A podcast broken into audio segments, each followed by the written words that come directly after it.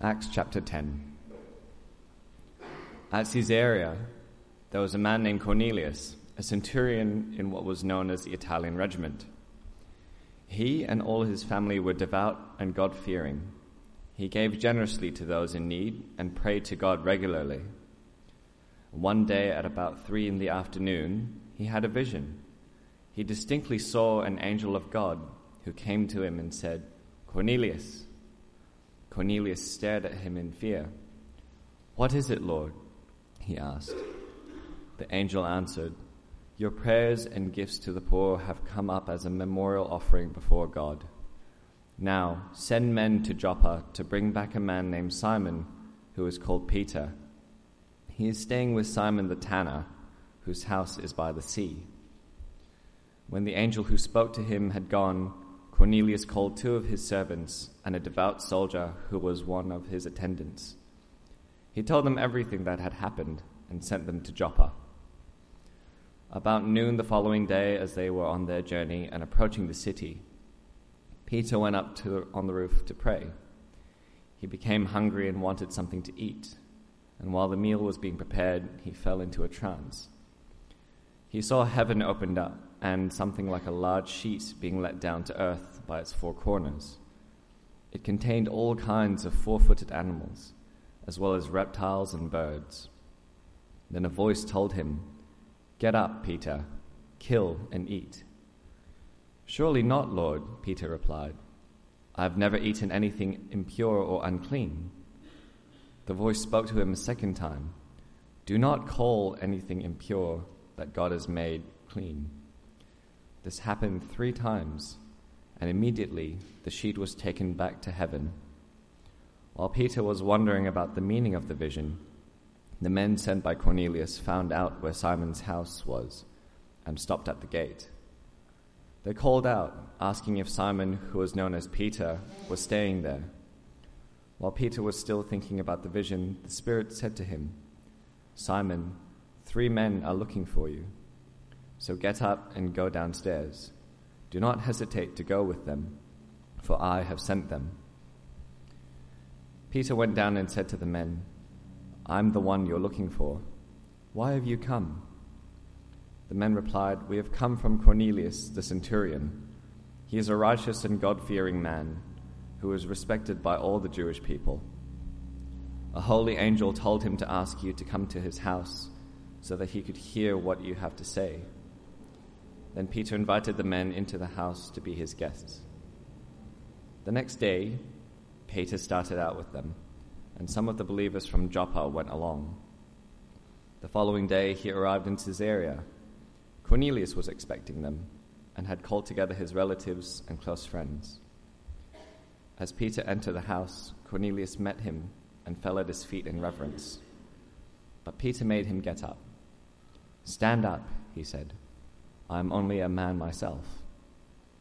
While talking with him, Peter went inside and found a large gathering of people. He said to them, You are well aware that it is against our law for a Jew to associate with or visit a Gentile. But God has shown me that I should not call anyone impure or unclean. So when I was sent for, I came without raising any objection. May I ask why you sent for me?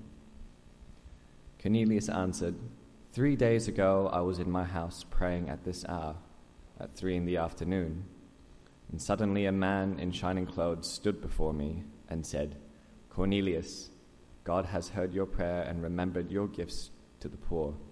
Send to Joppa for Simon, who is called Peter.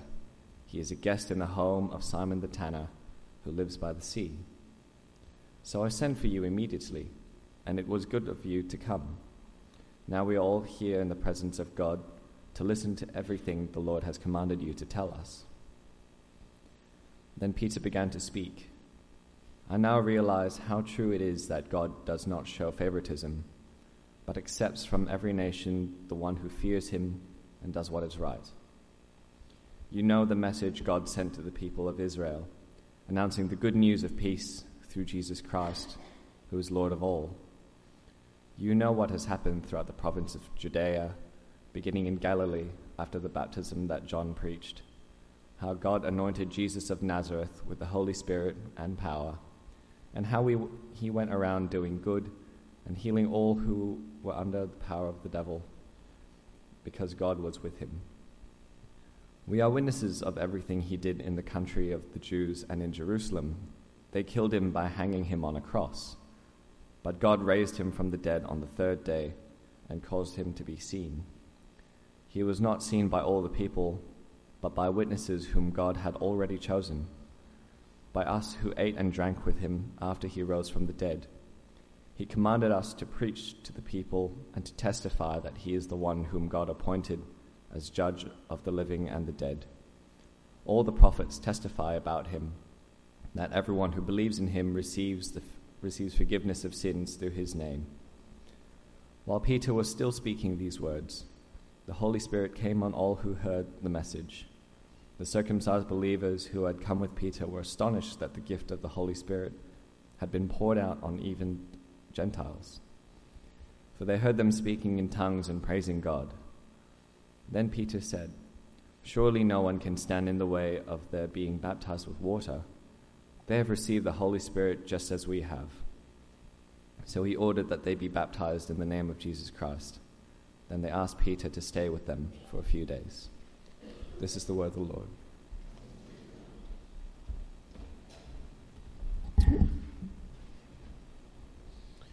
Well, hello, everyone. It's great to be with you. Let's pray that God would give us understanding of His word. Gracious Heavenly Father, Lord, we thank you that you've gathered us here today. We thank you that we can sit and listen to this, a wonderful passage, an amazing passage, a passage that is so significant, not just in our own lives, but even in the history of our worlds. And we, Lord, we pray that we might understand this passage and not just understand it with our minds, Lord, but that deep down in our hearts we might be transformed by your word. Amen.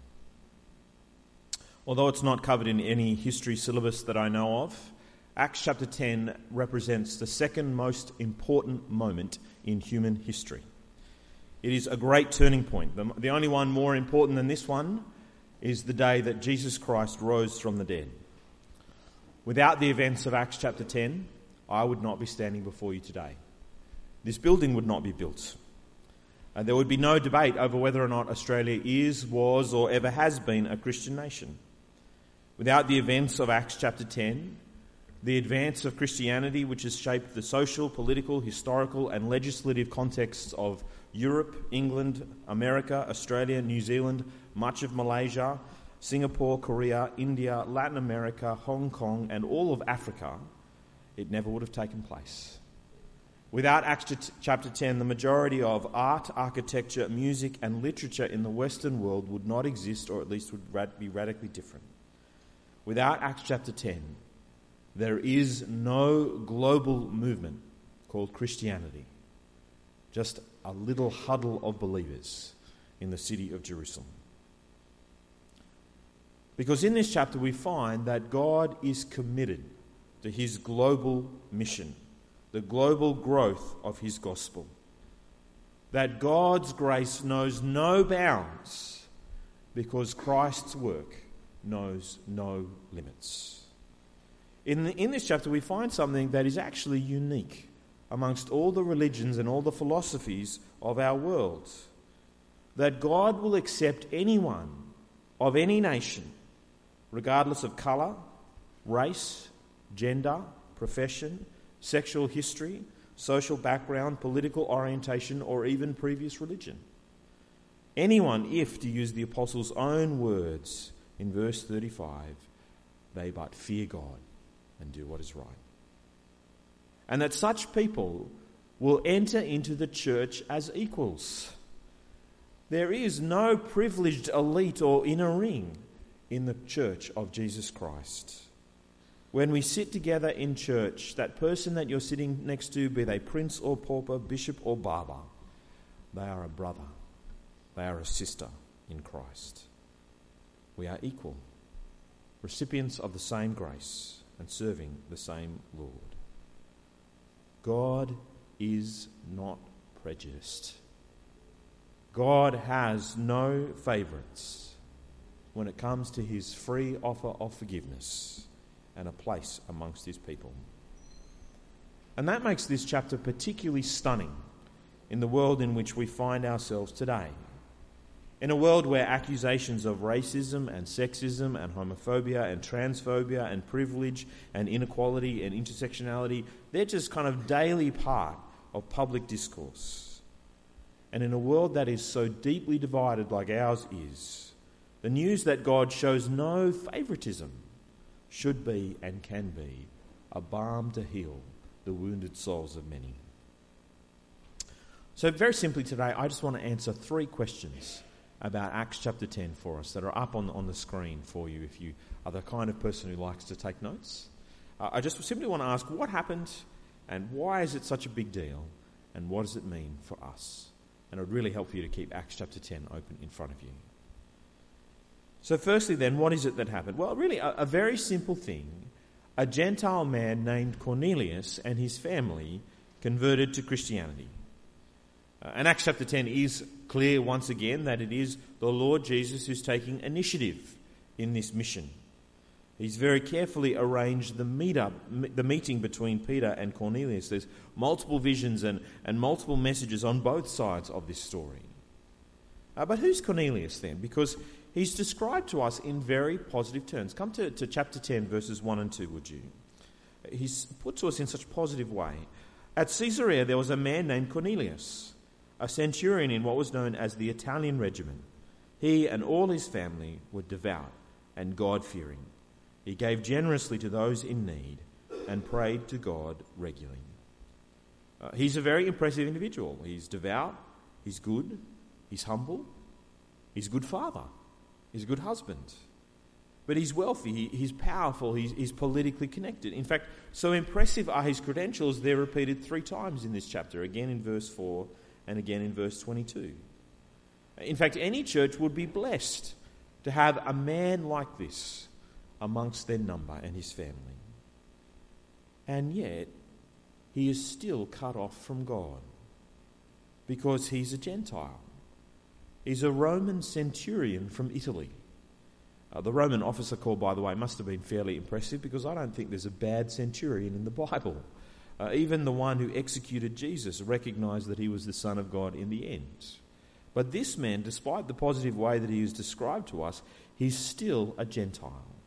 And that means that he's an outsider. He's not part of the Jewish family. He has no share in God's kingdom, and right now he stands condemned by his sins. He is unclean, he is unacceptable, and he is unsaved, no matter his good works. And yet an angel of the Lord appears, appears to Cornelius and says, God has heard your prayers. Call for Simon Peter and ask for him to come and visit you. Now, meanwhile, Peter also receives a vision. And again, that reminds us that something very significant is happening when kind of both sides of the story are being directly communicated to by the Lord Jesus. Uh, but Peter has an odd vision. He has a vision of a, of a sheet, a, a picnic blanket, uh, coming down from heaven, filled with all sorts of animals and, and reptiles and, and birds. It's, it's overflowing with pork and bacon and lobster and bacon and prawn. And did I mention bacon? It's, it's full of all these things, full of all these foods that to, to many of us, but to me, it, it seems very appealing. This seems like almost the ideal lunch, and Peter is hungry. Uh, he, he's waiting for lunch to be prepared. But to Peter, it would have been appalling because all of the foods that he sees on this picnic blanket are unclean. Uh, the Jewish food laws strictly forbade them from eating any of these animals. And so there is nothing here that hungry Peter can eat. And three times Peter has this vision. And this is Peter. He's used to having things drummed into him three times. And three times he refuses it. He's never eaten anything unclean like this, he says. And three times God says to him in verse 15, Do not call anything impure that God has made clean. And this gives you some idea about how deeply Jewish the early church was, how deeply Jewish Peter was. Peter is still concerned about the distinction between clean and unclean foods even after the Lord Jesus Christ himself taught him in Mark chapter 7 That uncleanness and cleanness was not a matter of, of food or drink, but a matter of the heart. That it's what comes out of a person, not what goes into a person, that makes someone clean or unclean. But yet, Peter still hasn't sensed that this is about more than just food, this is about people. So Peter remains perplexed when the messages from Cornelius arrive in, in verse 17. Uh, Peter again is told by the Holy Spirit to, to go with them in verse 19. And really, Peter, still not knowing what's going on, still not understanding what the Lord Jesus is doing, goes to Cornelius' house. And then there is this extraordinary moment in verse 24 as the Jewish apostle meets the Gentile centurion. And in verse 25, Peter enters the home of the centurion, probably the first time he has ever done such a thing. And he finds this, a group of people there, a group of Gentiles. And Peter is still thinking, what on earth is it that I'm doing here? Why is it that the Lord Jesus has brought me here? It's almost comical, really, isn't it?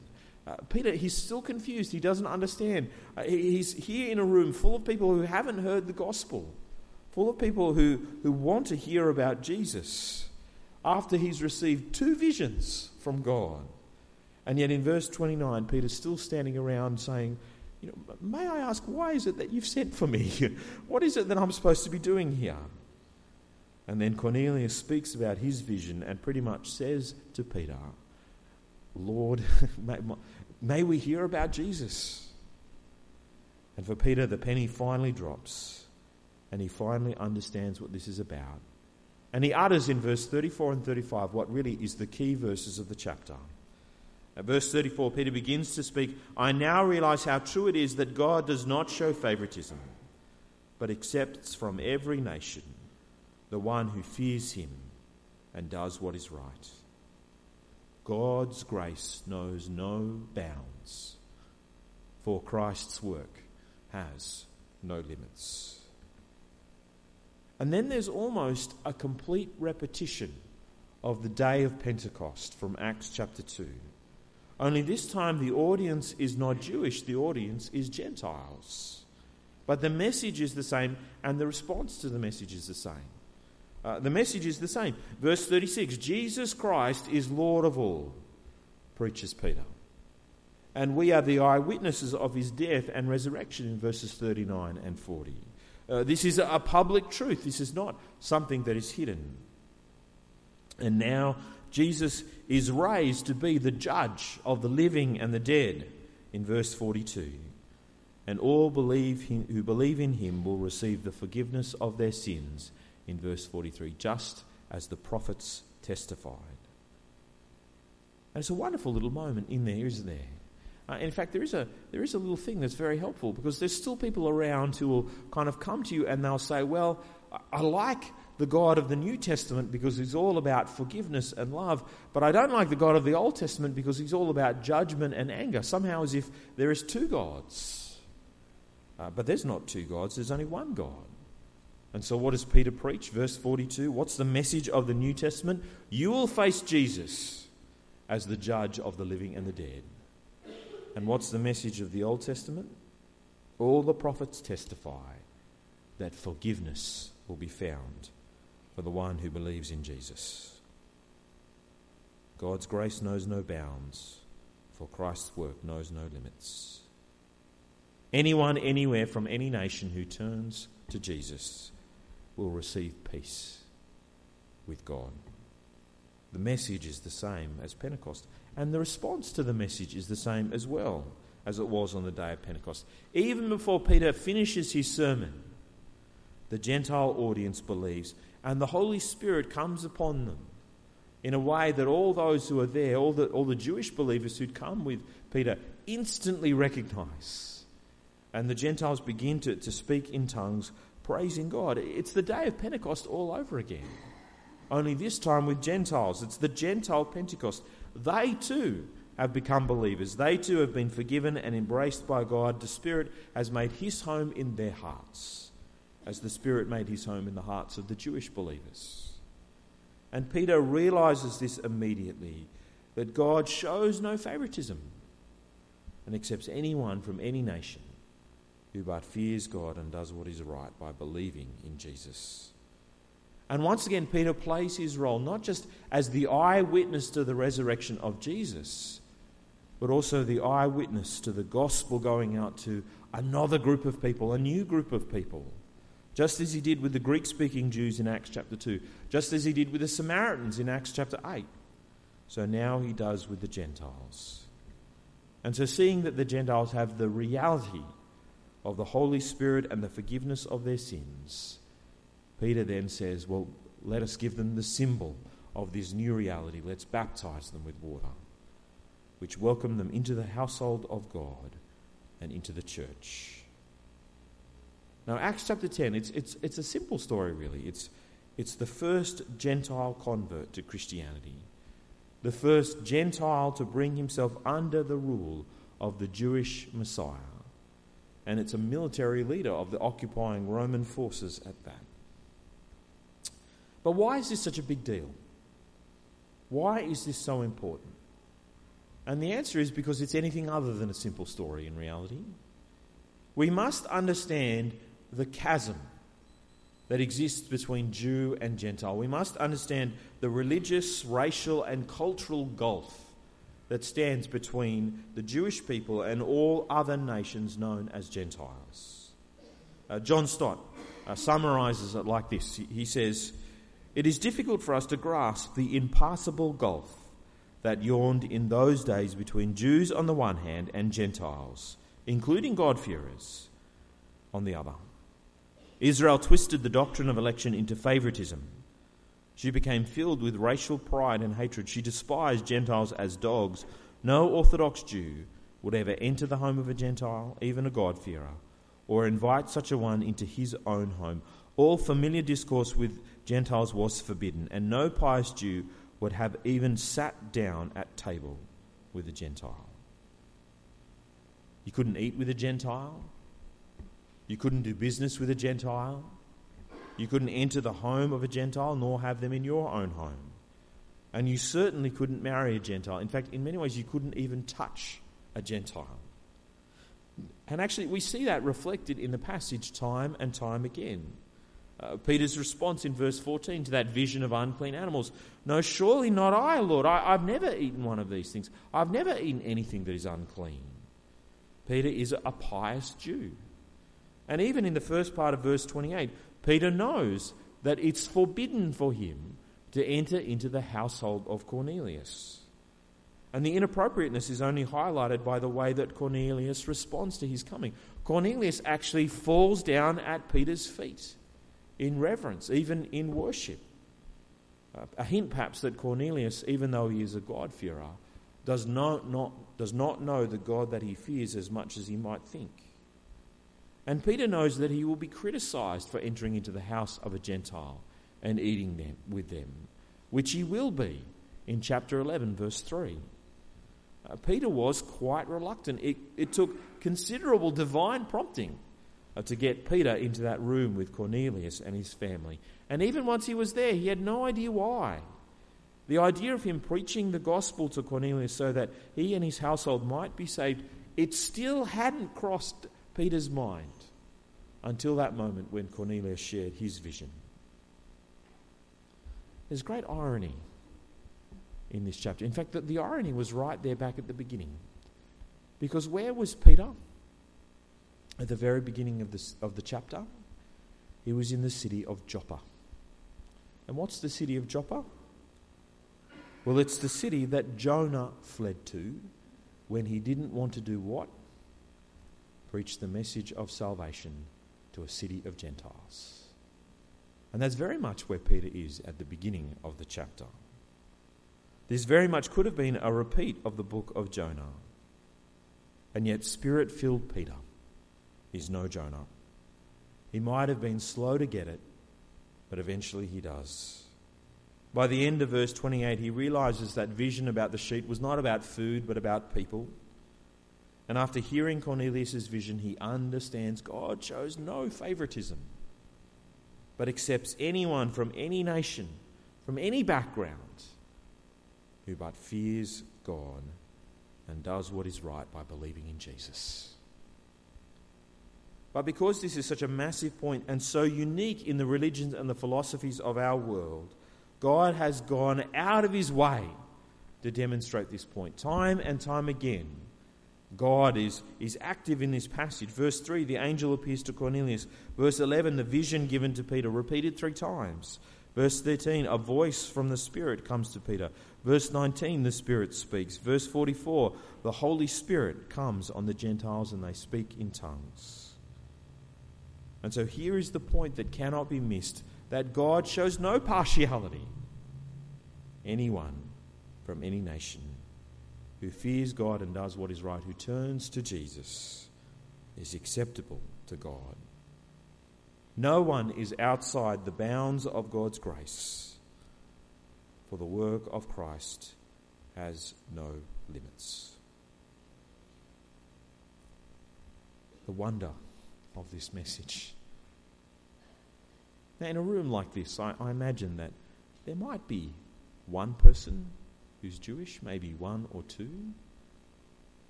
But for most of us, for the overwhelming majority of us now, this moment in Acts chapter 10 is the moment when the door is opened for us to be saved. God knows no discrimination in his offer of forgiveness and salvation to anyone. And the wonder of this is even greater even more acute when we pause to consider the petty prejudices that we have in our worlds. The way that we discriminate in our world today those who are in, those who are out, those who have, and those who have not. The people we want to be friends with, and the people that we snub. The teams that we support, and then the people who support the other team. The way we look down upon each other across the political and economic divide, the accusations that we make against one another. It's all your fault that this world is such a mess. And the constant media fueled frenzy to divide and to discriminate, the petty prejudices that our world is obsessed with, and yet not God. God is no respecter of persons. In every nation, anyone who fears God and does what is right is acceptable. And acceptable, by the way, there, it probably should be more literally translated as received.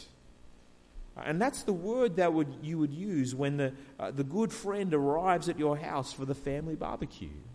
And you open the door and you, and you, and you rush them in and, and you embrace them as they've arrived because you're so happy to see them. Anyone who fears God and does what is right by accepting Jesus is welcomed by God, finds favour with God, is part of the family, is embraced by God and now they belong. God shows no favourites. And in his church, there will be no classism, there will be no racism, there will be no sexism, there will be no elitism. In many ways, Acts chapter 10 is mislabeled. Often, when people talk about Acts chapter 10, they talk about the conversion of Cornelius. But the truth is, Cornelius is pretty much ready to go from verse 1. The real transformation in this chapter is Peter. You know, Peter is the one. His heart now has come to align with God's heart. Peter comes to realize now that if God shows no favoritism, then neither should he and neither should the church, but they should embrace Cornelius as family, one body together under Jesus Christ, the Lord of all. And so, what does this mean for us then? What does Acts chapter 10 mean for us? Well, it is possible that I might imagine that because of who I am, or the family that I come from, or the culture that I've stepped out of, that I could never be acceptable to God. And likewise, it is also possible to imagine that for all of those reasons, I must be acceptable to God. But God does not look upon any one of us and see those things. In every nation, anyone who fears him and does what is right will be acceptable, will be received, will be embraced. Salvation isn't just for one race or one culture or one nation or one group anymore. No longer will one group of people ever be able to say, God is on our side and not on yours. And this is a message, this gospel message that's being proclaimed is, is bigger than culture, it's bigger than race, it's, it's bigger than nationality. And Acts chapter 10, in, in many ways, it brings us a wonderful clarity about the gospel. Because Acts chapter 10 actually makes crystal clear the way of salvation.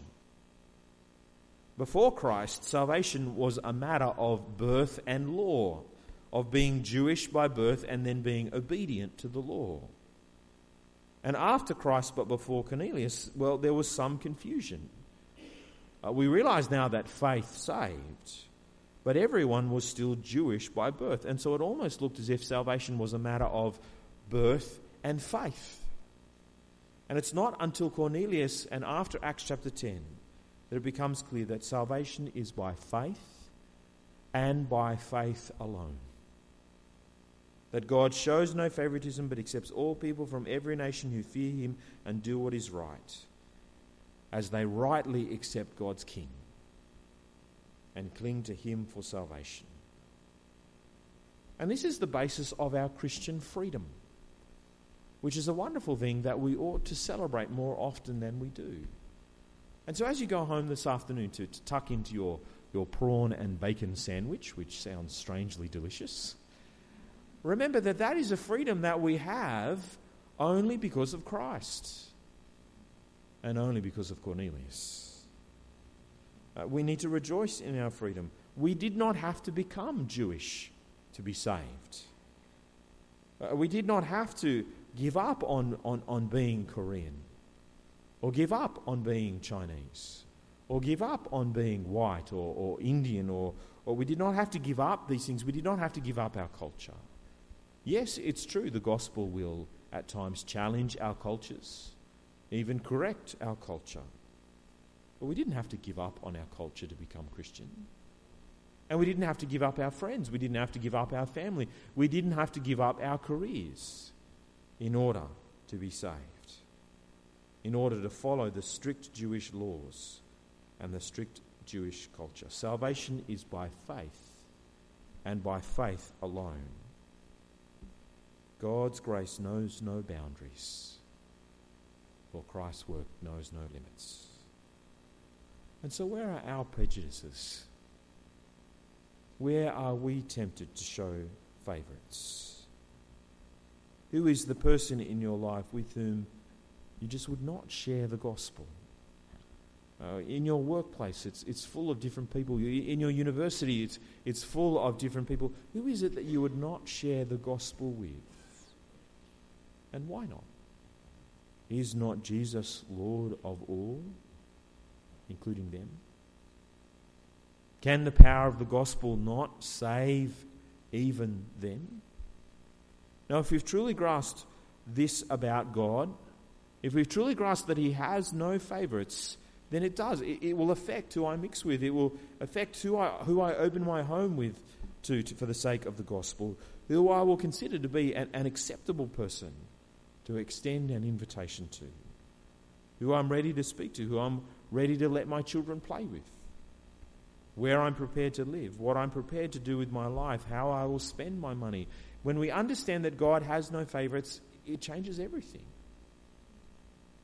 And in this way, we are an example to the rest of our world, we being the church.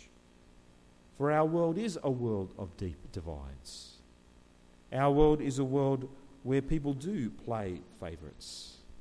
Our world is a world of politically charged rhetoric, aflame with accusations of all sorts of isms and all sorts of phobias. And such accusations are often levelled against our God and levelled against the church. But take heart from Acts chapter 10.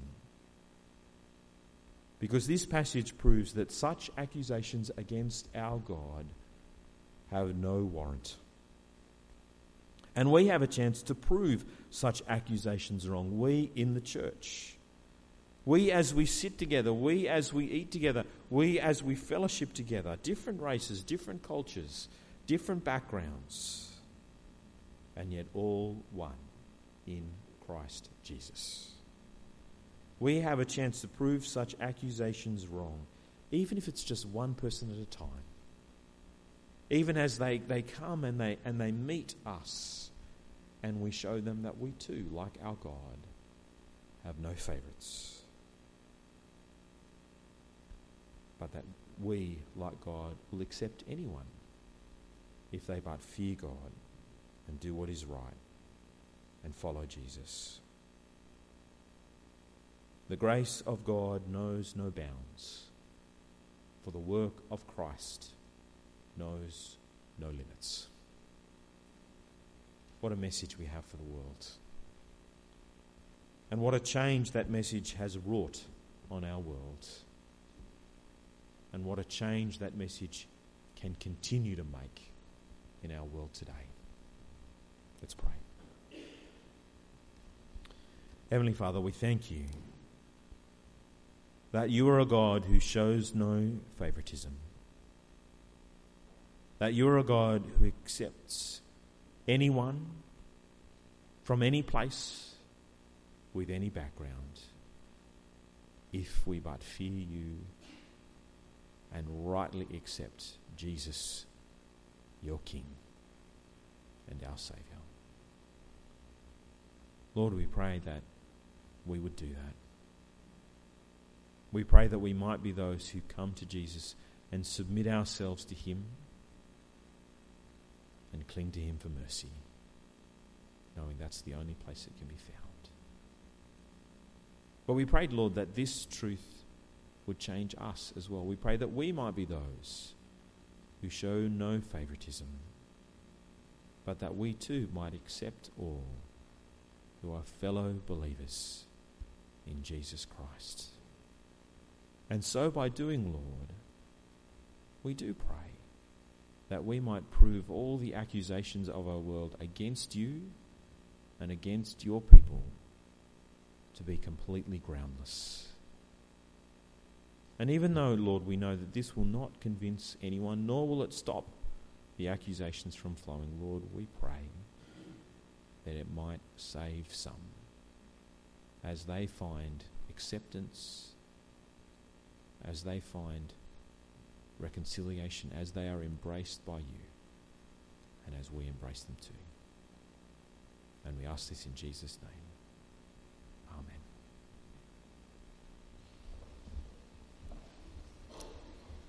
Let's stand